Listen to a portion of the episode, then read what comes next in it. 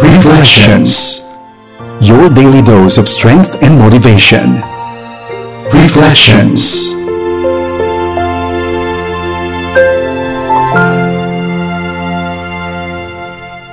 Magandang araw! Kumusta ka na kaibigan? Sana ikaw ay nasa mabuting kalagayan at handang makinig ng ating reflections dito po lamang sa FEBC Radio TV. Ako po ang inyong kaibigan, si Ruth de la Rama Dizon. Kung kayo po ba'y magkakaanak, papangalan niyo po ba sa kanya ang pangalang Polycarp? Malamang hindi po ano kasi ah, parang hindi siya pangalan, ano? Pero I trust na pag nakilala natin kung sino ba si Polycarp, eh mako-consider nyo kung ah, gusto nyo bang ipangalan ang pangalang Polycarp sa inyong anak. Naku, sino nga ba tong si Polycarp? Si Polycarp po ay ah, pinanganak noong ah, AD 69 at siya po ay isang disciple ni Apostle John who uh, later ordained him to be the bishop of Smyrna, which is now Izmir in Turkey, na dati po ay isang major city in Roman Asia. By the middle of the second century, si Polycarp po was the most influential Christian leader in the Eastern Empire. At alam niyo po ba na si Polycarp have known, personally known, many of Jesus's apostles in his youth. Wow, biruin niyo yun. Habang lumalaki siya, kilala niya personally yung mga apostles ni Jesus. And yung kanyang mahabang buhay po bridged the gap between them and the great Christian scholars writing at the end of the century. Katulad po ng kanyang kaibigan na, sa, na si Irenaeus.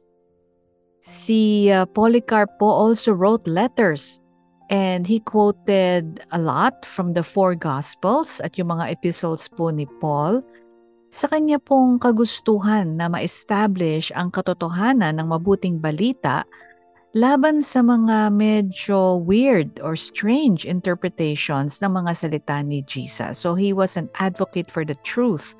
Gusto niyang maging totoo ang uh, maging uh, uh, pagkakilala sa mabuting balita ni Jesus. And si Irenaeus, who became a Christian po after marinig niya na mag-preach si Polycarp, wrote these words.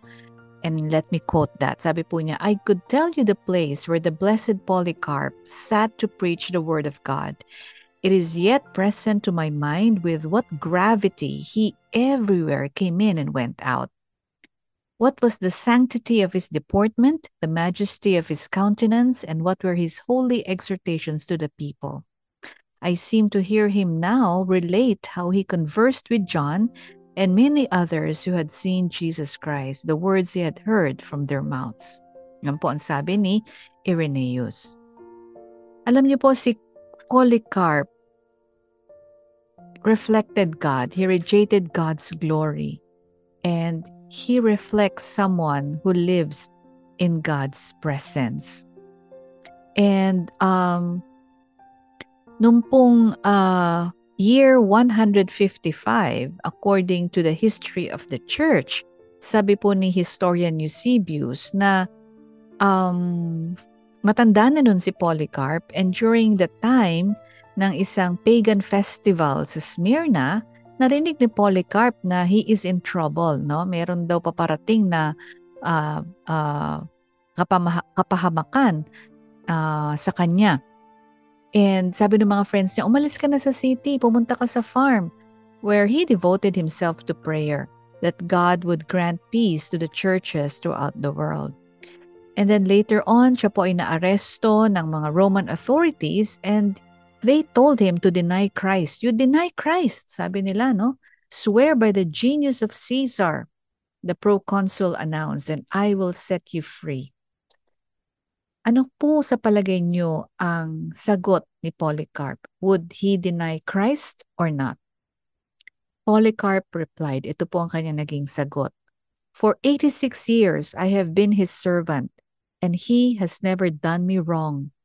How can I blaspheme my king who saved me? Sabi ni Polycarp, 86 years, ako'y kanyang servant and he has done me no wrong.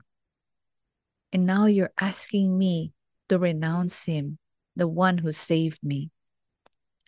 Naku, nagalit yung proconsul. Sabi niya, meron akong wild beasts. Itatapong kita doon. Sabi naman ni Polycarp, Tige, tawagin mo sila. Sabi ng proconsul, Nako, kung minamaliit mo lang yung mga beasts na yan, ikaw ay aking susunugin. And Polycarp said, Bakit ka pa nag-hesitate? Do what you want.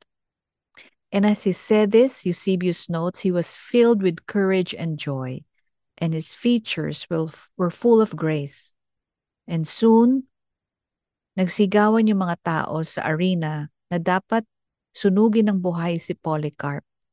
At siya ay tinali na parang ram and he was presented from a great flock as a whole burnt offering acceptable to God. And so that day, Polycarp died, a faithful witness to the end. Kayo po'y nakikinig sa Reflections at ating napag-aralan ang buhay ni Polycarp. Sanina po ang tanong ko sa inyo, if you were to have a child, would you name him Polycarp? Maybe, maybe not. But Polycarp embodies courage and joy in the face of death, in the face of a grave threat to his life. He chose his Savior, Jesus Christ. My prayer for us is that we will be filled with courage and joy, that we will carry God's glory, that when people meet us, we might they might encounter Jesus in us. I pray for our church that God would raise up leaders who, like Polycarp, are passionate for God's kindness and for the truth of the gospel. I pray that whatever comes our way, and whether our life be long or short than we had hoped, we will be able to surrender ourselves to His faithfulness. And may we have the courage and joy to remain ever true as we follow God. 2 Corinthians 4:17 to 18 says, This light momentary affliction is preparing for us an eternal weight of glory beyond all comparison as we look not to the things that are seen, but to the things that are unseen. For the things that are seen are transient, but the things that are unseen are eternal. 2 Corinthians 4 17 to 18. Tayo po'y manalangin. Father, thank you for the life of Polycarp. Help us, Lord, to live this day to the full, being true to you in every way. Jesus, help us to give ourselves away to others, being kind to everyone we meet.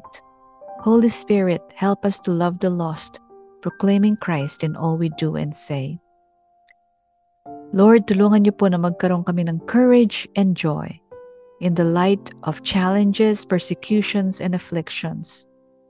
To look to you, to look to things that are unseen, because the things that are unseen are eternal. Father God, whatever comes our way, help us, Lord, to surrender ourselves to you. In Jesus' name we pray. Amen. Maraming marami pong salamat sa inyong pagsama sa akin sa araw na ito sa programang Reflection sa FEBC Radio TV.